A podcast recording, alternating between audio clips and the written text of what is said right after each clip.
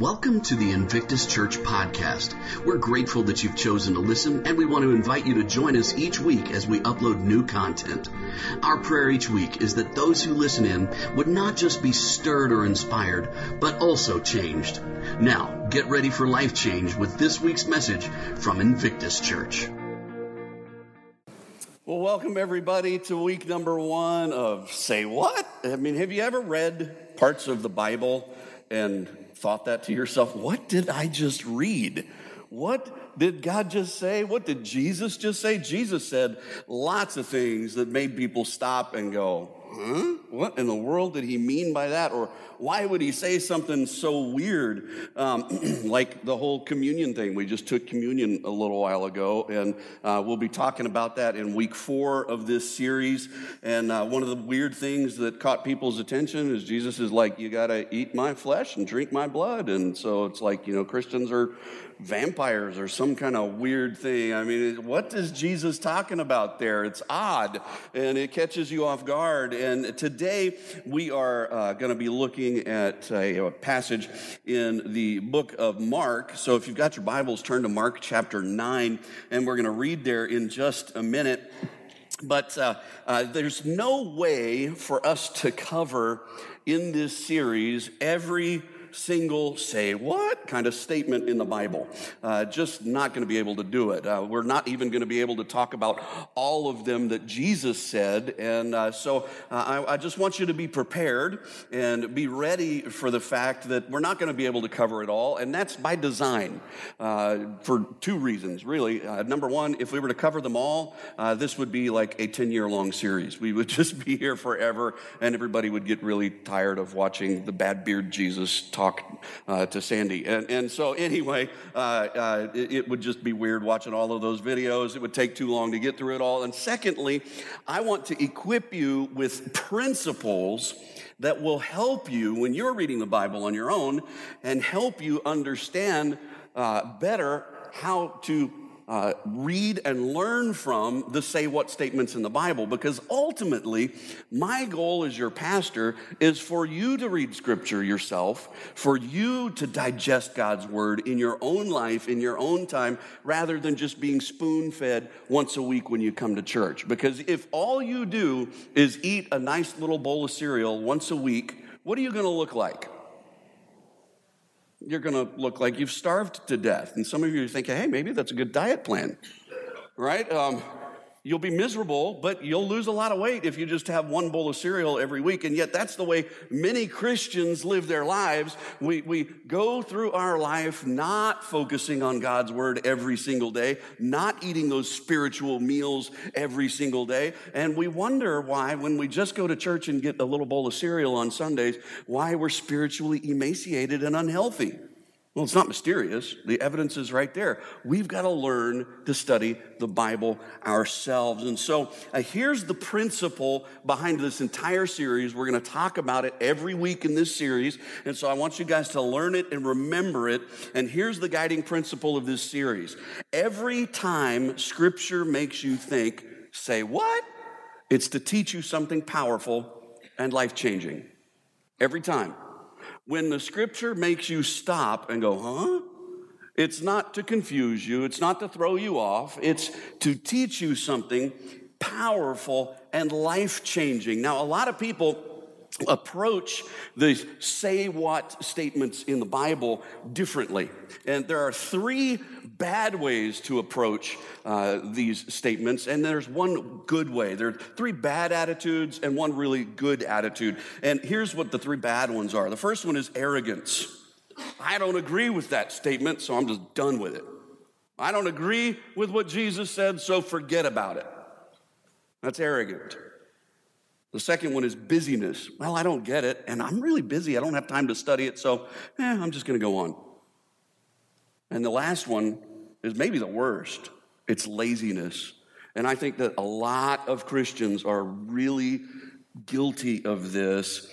Well, it's confusing, and I'm not a Bible scholar, so I just kind of give up. Or my best effort will be I'll ask my pastor, and his opinion will become my opinion. That's lame, guys. Let's not be those people. Instead, the attitude that we should have when Jesus says something that makes us say, say, what? It should be an attitude of tenacity. I'm going to be tenaciously open. God, what are you trying to teach me? I'm going to be tenaciously committed. I'm going to set aside time to meditate and study on this teaching. Instead of just skipping over the hard parts of the Bible, when it gets weird and awkward and makes you say, say what? Stop. Pray. Meditate. Lord, what are you wanting to show me? And then be tenaciously curious.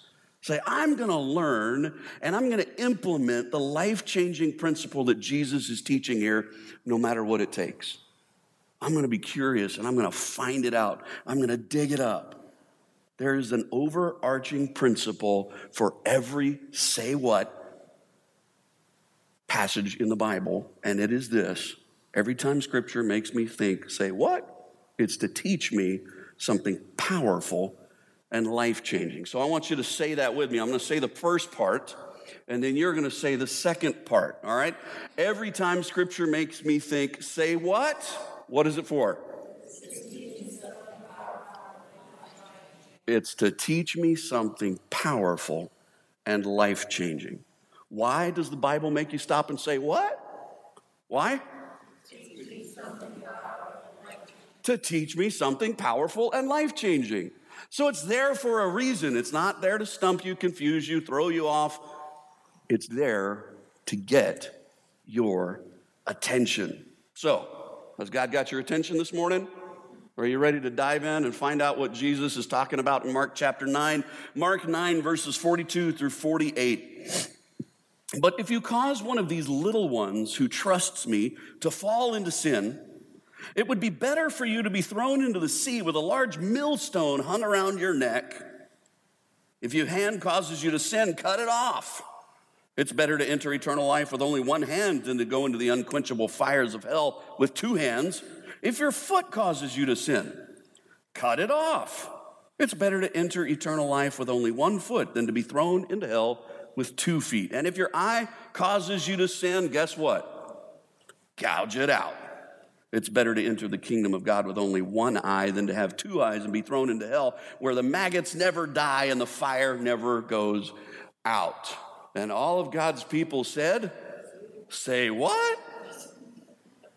Wow, Jesus, this is harsh and weird and kind of dark and well, there's a couple of phrases I want you to take note of first uh, to help us understand this text. And uh, they're both Greek phrases or Greek words. Uh, the first one, if it's in verse 42, I want you to underline uh, the words little ones or maybe little children, your scripture, your, your translation says. I don't know what translation of the Bible you've got there, but it, it may have slightly different words. But that, that uh, what we've translated here in the New Living Translation, little ones, is the Greek word mikros. Everybody say mikros. Mikros. It means least, less, or small. Now, this is different than the Greek word that is literally translated children. So, if your passage says children, it's figuratively talking about children, not literally talking about children. Figuratively, it's speaking about the least or less or people with small something. Small what? In this case, small faith. This passage is referring to people who have only a little faith in Christ. Now, that could mean they're a young Christian, a baby Christian, if you will, somebody that just started believing in Jesus, and they uh, have a weaker faith, a lesser faith. They believe in Jesus, but they're still just starting out on this journey and growing. It could also, and this is where I really want to get your attention, it could also be referring to people that I call pre Christians. They have about this much belief. And what I mean by that is it's just enough openness to consider Christ. And they may not even be Christians yet, but they're open to considering Christ. If you cause those people to stumble, Jesus is saying that's a big deal. So the first one is talking about the least of these, the least ones, the little ones. It refers to people who have little faith in Jesus, or maybe even those who the faith is sm- so small it's just enough to actually consider him and listen to him and be open to him. Now, the second phrase that we've translated here, cause to fall into sin. In the King James Bible, it's the word offend. Or in the New King James translation, it's cause to stumble. And the Greek word here that we've translated is scandalizo. Everybody say scandalizo. Scandalizo sounds like an English word, doesn't it? That we hear in politics all the time. Scandal. It's where we get scandal and scandalize from. It has a Greek origin. It literally means to trip up. Don't cause somebody to trip up. Don't cause a scandal. Don't cause those who have just a wee little bit of faith. Don't scandalize them. Don't cause them to stumble. It refers to any action or behavior that we have in our own life that may cause other people to lose faith. Now, this is especially meaningful regarding my behaviors around those who don't yet know Jesus. It's especially important for us to consider that. How many people, when I, when I start to review my life, might not be going to heaven because of my behavior? That's a sobering question for us to consider. So, with these things in mind, mikros and scandalizo, they inform what Jesus is saying here that makes us stop and say, say, What? When he's saying, cut off your hand, or cut off your foot, or stab out your eye,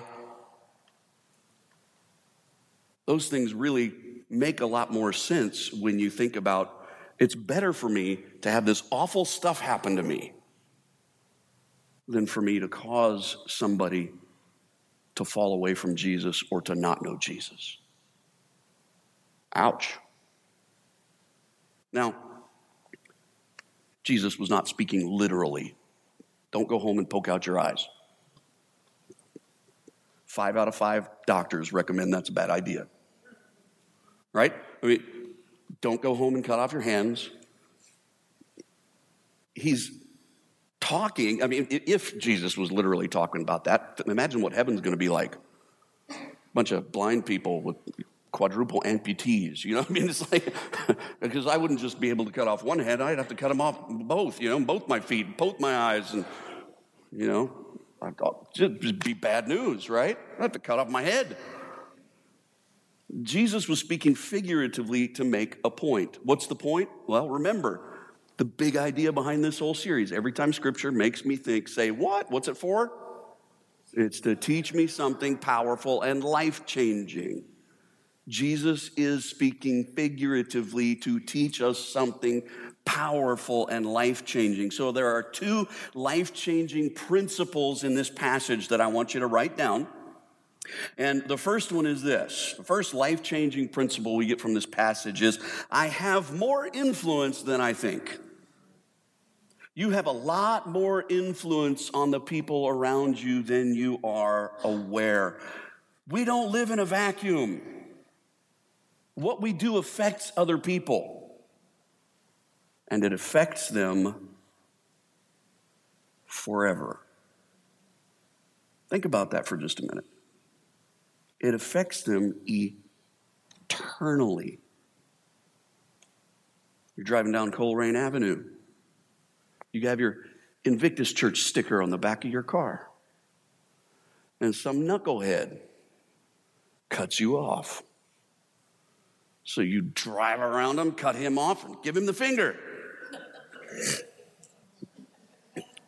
That's exactly the kind of thing Jesus is talking about here. Better to cut off your middle finger than to cause somebody else to stumble. They see the Invictus Church sticker and they go, oh, that's what Christians are like.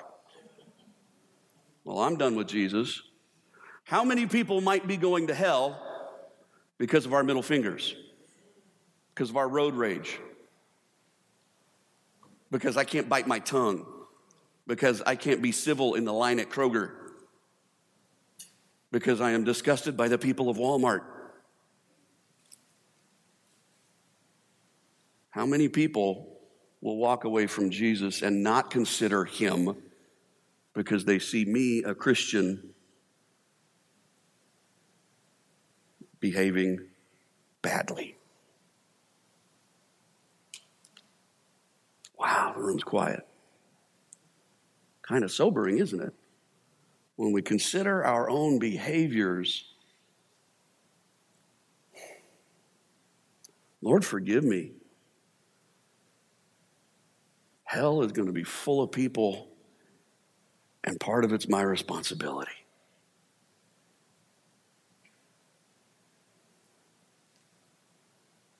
No wonder he says it's better if you cut off your hand. If you accept your responsibility for other people's eternity, that weight will definitely weigh on you.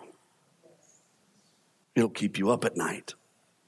It'll make you want to change. And understanding and owning that responsibility ain't no small thing. It would be easier to cut off my hands than to really live with that reality, that understanding, that profound knowledge that what I do has a profound influence on other people. The first life changing principle is I have more influence than I think. And my prayer is that this week you will go home and actually have a little bit of insomnia because of that truth. Not because I want you to be miserable, but because I want you to be painfully aware that we have a world Jesus died for. And what we do helps them come to know him or walk away from him. What we do matters. I have more influence than I think. And the second life changing principle, since I have more influence than I think, therefore, radical should be my new normal. Radical should be my new normal. What should be your new normal? radical. You know, a lot of times as Christians, we're like, I don't want to be like too Christian. I don't want to be too extreme. I don't want to be too much about Jesus and the Bible and all that stuff because people will think I'm weird. Well, here at Invictus Church, we love to say we choose to be weird because normal isn't working. Normal is broken. Look at our world. You know what's normal? nuts going into Walmart with weapons and killing people.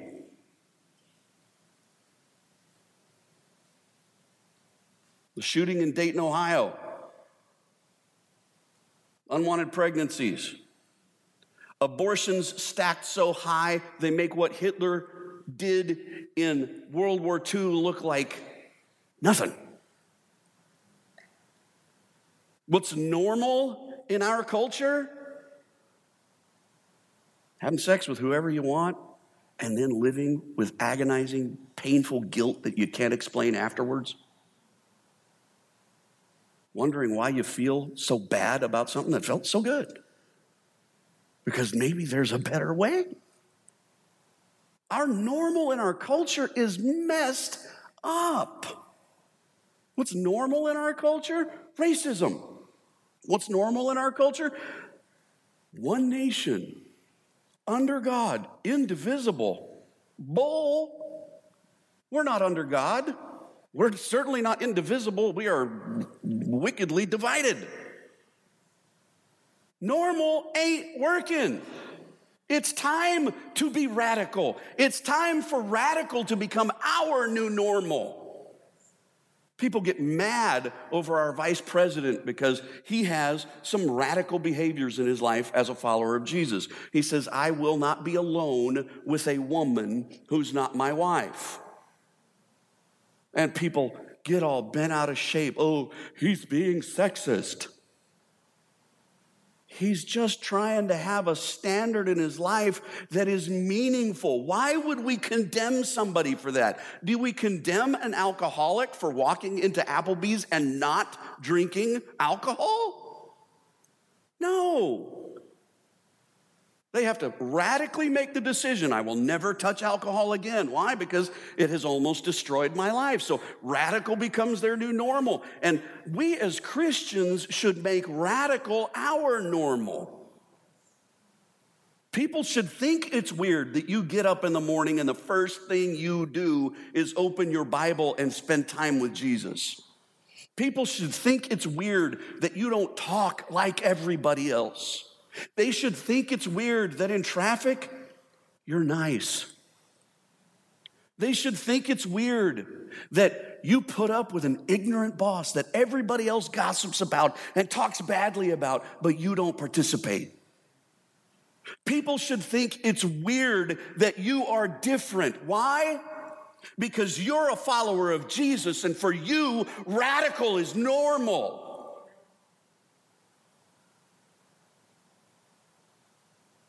And Jesus said, Follow me.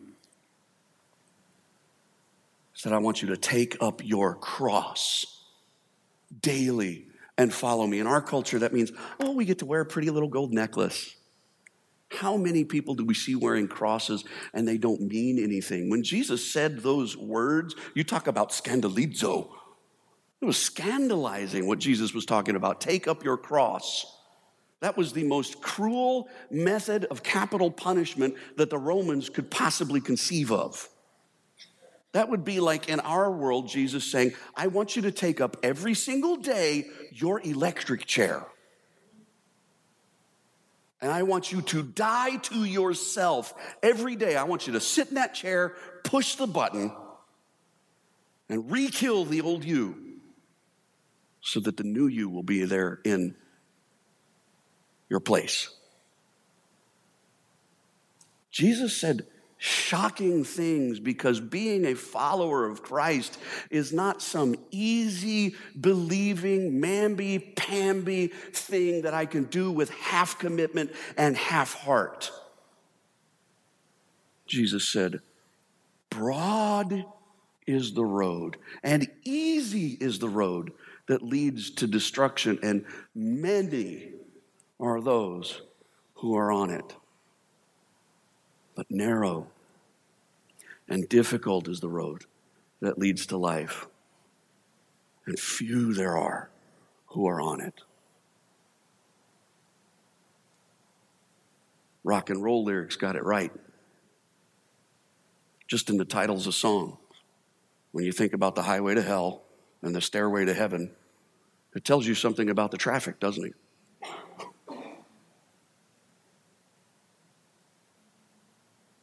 Being a follower of Jesus means being radical. If you are not radical, I've got news for you. You're not following Jesus. Ouch. I don't say that to condemn you, to scare you, to be mean to you, to frighten you, to manipulate you. I say it because it's true. Are you taking up your electric chair? Is radical your normal? But The point is this it's right to go to extremes so that you never impede anyone's faith. Think about Lance Armstrong. People were really inspired by Lance Armstrong for years and years and years. I mean, he won the Tour de France, I think, more times than the Tour de France actually took place. That guy just won over and over and over again, and he beat cancer and won again and again and again. And everybody was like, Lance Armstrong is amazing. And so flabby 40 somethings like me would get inspired by this guy and go buy a, a, bicycle and biker shorts. And we would be showing rolls of fat that we should never have shown the public, but we'd get on our bikes and feel better about ourselves because why we were inspired. Why were we inspired? Were any of us inspired by the flabby 40 something with the spandex pants? No, we were inspired by the amazing guy who was radical. And then what happened when his behavior turned out to be a farce? And he was cheating and using performance enhancing drugs. Suddenly, nobody looks to him for inspiration anymore. Ever since then, I haven't even heard on the news the words Tour de France. Who won it last year? I don't know. It wasn't Lance Armstrong, so who cares?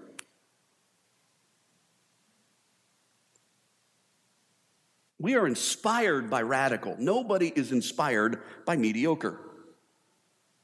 You will never inspire somebody into heaven by being a lame Christian. You just won't. When you get to heaven one day and somebody comes up to you and says, I'm here because of you, that statement will be followed by a story. And you know what the story is not going to be? It's not going to be this hey, I'm here because of you, because you were so average in your following of Jesus that I wanted to be like that too. That's not going to be the story.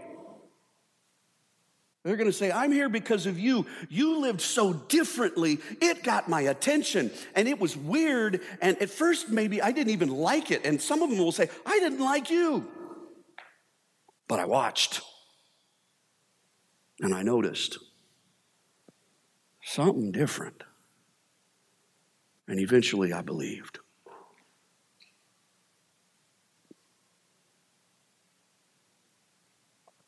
How many of us will have stories that are the opposite? People who don't go to heaven and are eternally separated from God, saying, If you had just lived a little bit different, it would have got my attention. And I would have believed.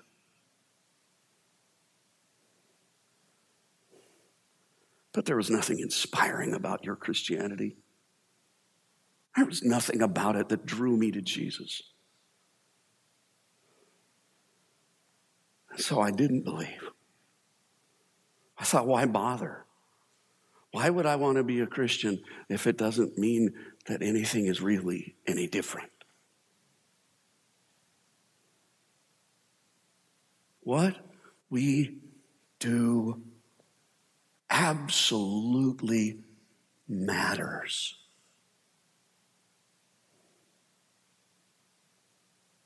What radical boundaries do you have in your life?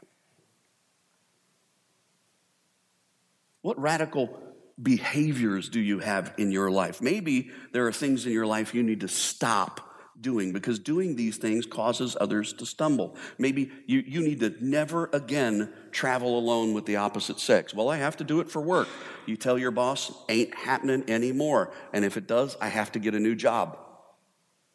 Maybe that's a boundary you need to put in your life. Maybe you need to drop premium cable channels because they have such explicitly sexual stuff on there that it makes your mind begin to slip and causes you to sin and to fall into other things. Maybe you need to stop making everything on your Facebook posts about politics. Because when you do that, people think Christians are all about politics instead of all about Jesus. Maybe we need to stop bad mouthing other churches or denominations because when we do that, it just makes Jesus look bad. Maybe a boundary in your life, something you need to stop doing is you need to stop talking about people behind their backs because Christians are some of the best gossipers I've ever been around, and we need to change that. Maybe you need to stop offering your opinion about everything because the way you do it can be condescending and it never seems to help people, it just turns them off. Maybe you need to stop drinking because it's a stumbling block for people you know. Maybe you need to stop wearing provocative clothing because Jesus sets higher standards. Maybe you need to stop behaving sexually like you've been behaving because you know it doesn't honor God. You know that other people who are not Christians are seeing you do this and they're going, well, they do it too, so it's, you know, no big deal for me to behave that way. Maybe there are some things in your life you need to change because they are stumbling blocks, scandalizo for mikros, for people who are open to Jesus, but they may never follow him because of our behaviors. Maybe there are th- things in your life that you need to start doing, some radical things that need to change.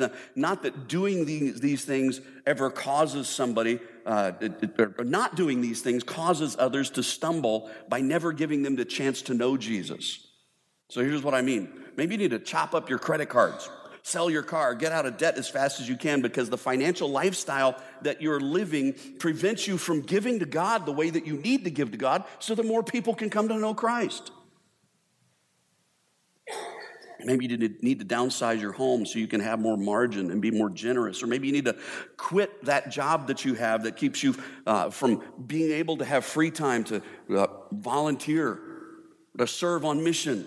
Maybe you need to give up some of your day off to share the love of Jesus with others by serving in the community or by just going out and handing out invite cards to people around the community. Hey, come check out our church. We're weird because normal isn't working. Maybe you just start carrying invite cards with you everywhere you go and invite everybody that you know because you want them to have the opportunity to hear about Christ and to be changed for eternity. Maybe you need to suck up your pride and invite that person that you think will never come to church. Your inaction is causing them to stumble. Begin the process to adopt a child, maybe a child who may never hear about Jesus if they aren't adopted into a home like yours where they will hear about Jesus. The point is this there's nothing too radical that you can do to help others follow Christ. There's nothing too radical that you can do to help others follow Jesus. Here at our, our church, at Invictus Church, we like to say we will do anything short of sin to see people come to know Christ anything short of sin. We won't cross that moral boundary. Why? Because we're radical about being righteous. We're radical about seeing people come to know Christ, and we're radical about obedience to God. Therefore, we will do anything that we can, if it is not sinful, to see people come to know Christ. That's the attitude of our church, and it ought to be the attitude of every believer. Now, I want to digress for just one second, and then we're going to wrap up. I want to talk about something important that Jesus talks about in this passage that also makes me stop and go, say, What? And Jesus says it's better for us to go to extremes to be radical than to be thrown into hell. Does that mean that those of us who are followers of Jesus, if we're not radical, will be thrown into hell? It brings up what we call theologically the question of apostasy. That's the seminary phrase, the seminary question for can a person lose their salvation in Christ? And there are groups of Christians who disagree on this and have disagreed about it for 2,000 years. And so I'm not going to solve the debate. You're not going to solve the debate. But the question is once a person has chosen to follow Jesus, can they do something so bad that they're no longer saved? It's the question of apostasy. Now, one side says yes, a person can become an apostate. They can lose their salvation. The other side says, no, eternal life starts at the moment that a person believes, not the moment they die. If it started the moment they died instead of the moment they believed, it's not really eternal life, it's uh, soon to be life. And so there's disagreement about this. Now, the Bible, upon initial inspection, when you start reading it, uh, seems maybe to indicate both positions are true. And that's confusing.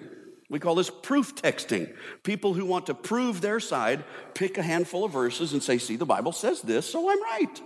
And then the other side, who says, No, I disagree with you, the Bible says this, so I'm right. The real question is, Well, how do you know who's right? And so some of you may be wondering, Well, what do I think?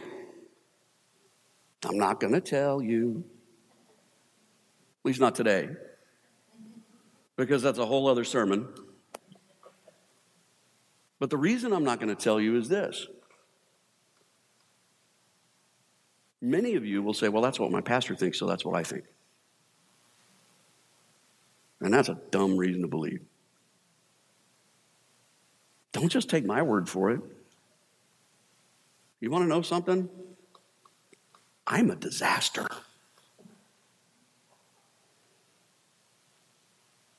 I am profoundly flawed. And my wife knows this better than anybody. I am often wrong. I've learned to say something in my marriage. It took me a long time to get there because I'm prideful and dumb. It's like I was wrong. You know, honey, you were right. Stacy loves it when I say that. She's like, "Wait, what did you just say?" Yeah. I've, I've even learned that with my kids. I can't tell you how many times I've been in a debate with my oldest son about something, and then he's able to demonstrate that I'm wrong, and I'm going, when did my kid become smarter than me? This is sad. I'm a mess. I sin. I struggle with anxiety and depression. I'm overweight. I'm addicted to french fries and burgers and chocolate. I'm a mess. So don't just take my word for it. The reason I'm not going to tell you my answer to this question of apostasy today is because I want you to go home and open your Bibles and study it yourself. Ask the Lord, what does this mean? What are you telling me? I believe that when you study the Bible on your own, then what you, the conclusions you come to will be bedrock convictions, not just opinions. When I was 15 years old, some people read to me a few, few proof texts about how they uh, thought you can lose your salvation. And I had grown up in a Baptist church where I was always told, told once saved, always saved. And um, I met a, a, Nazarene friend who went to a Nazarene church, and he's like, No, you can lose your salvation. And here's what the Bible says about that. And I was like, freaked out. I'm going, How come I've never seen this? Because I hadn't read the Bible for myself. Now, I could have just gone to my pastor and said, You know, Pastor, what do you think? And he would have given me the Pat Baptist answer. And I could have said, Well, that's my opinion then because I go to a Baptist church. But that would have been lazy and it would have just been an opinion. It would have been my, wouldn't have been my conviction. So i had to spend time and i actually spent years wrestling with it. This was not one of those theological questions that i came to a quick answer.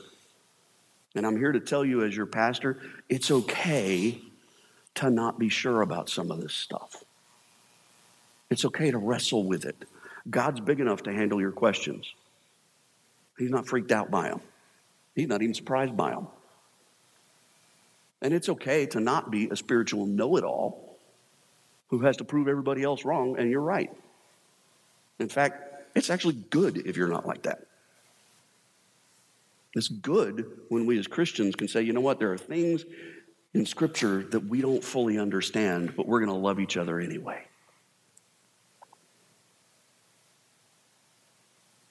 And one day when I share with you my conclusion on this, I hope and pray that there are some of you who will still disagree with me.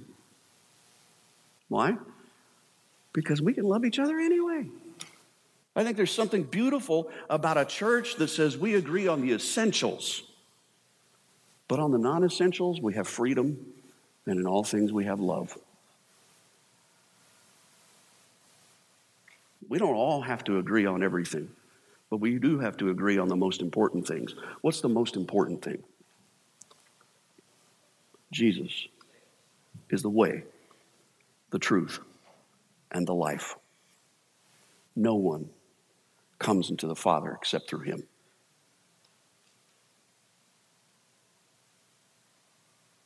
And therefore, what we do affects whether or not people come to know Christ, and whether or not people get to the Father, whether or not people get into heaven. That's what matters. The point Jesus is making in this passage is that we should be weird.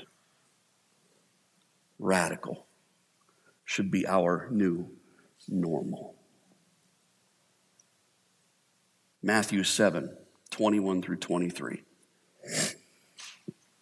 Jesus says, Not everyone who calls out to me, Lord, Lord, will enter the kingdom of heaven only those who actually do the will of my Father in heaven. On judgment day, many will say to me, Lord, Lord, we prophesied in your name, and we cast out demons in your name, and we performed many miracles in your name. But I will reply, I never knew you.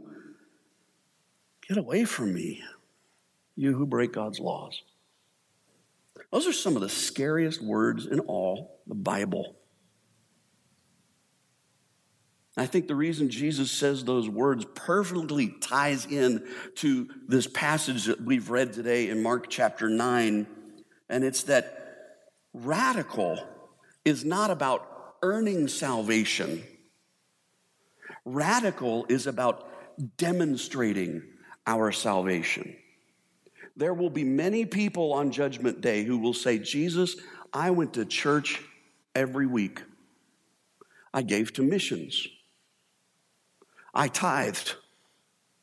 I was faithful, but my, my life was never really different. I believed with a little b, but not with a capital B. I had a little f faith, but not capital F faith. I never really gave you my life. I just wanted heaven insurance. And Jesus is going to say, Allstate isn't sold here. State Farm won't get you to heaven.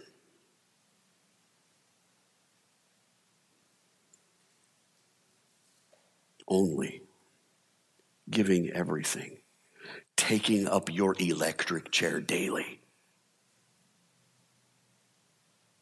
That's what it means to be a follower of Jesus. If you're not taking up your electric chair, the question you need to ask yourself today is this not, have I lost my salvation, but have I ever had it to begin with?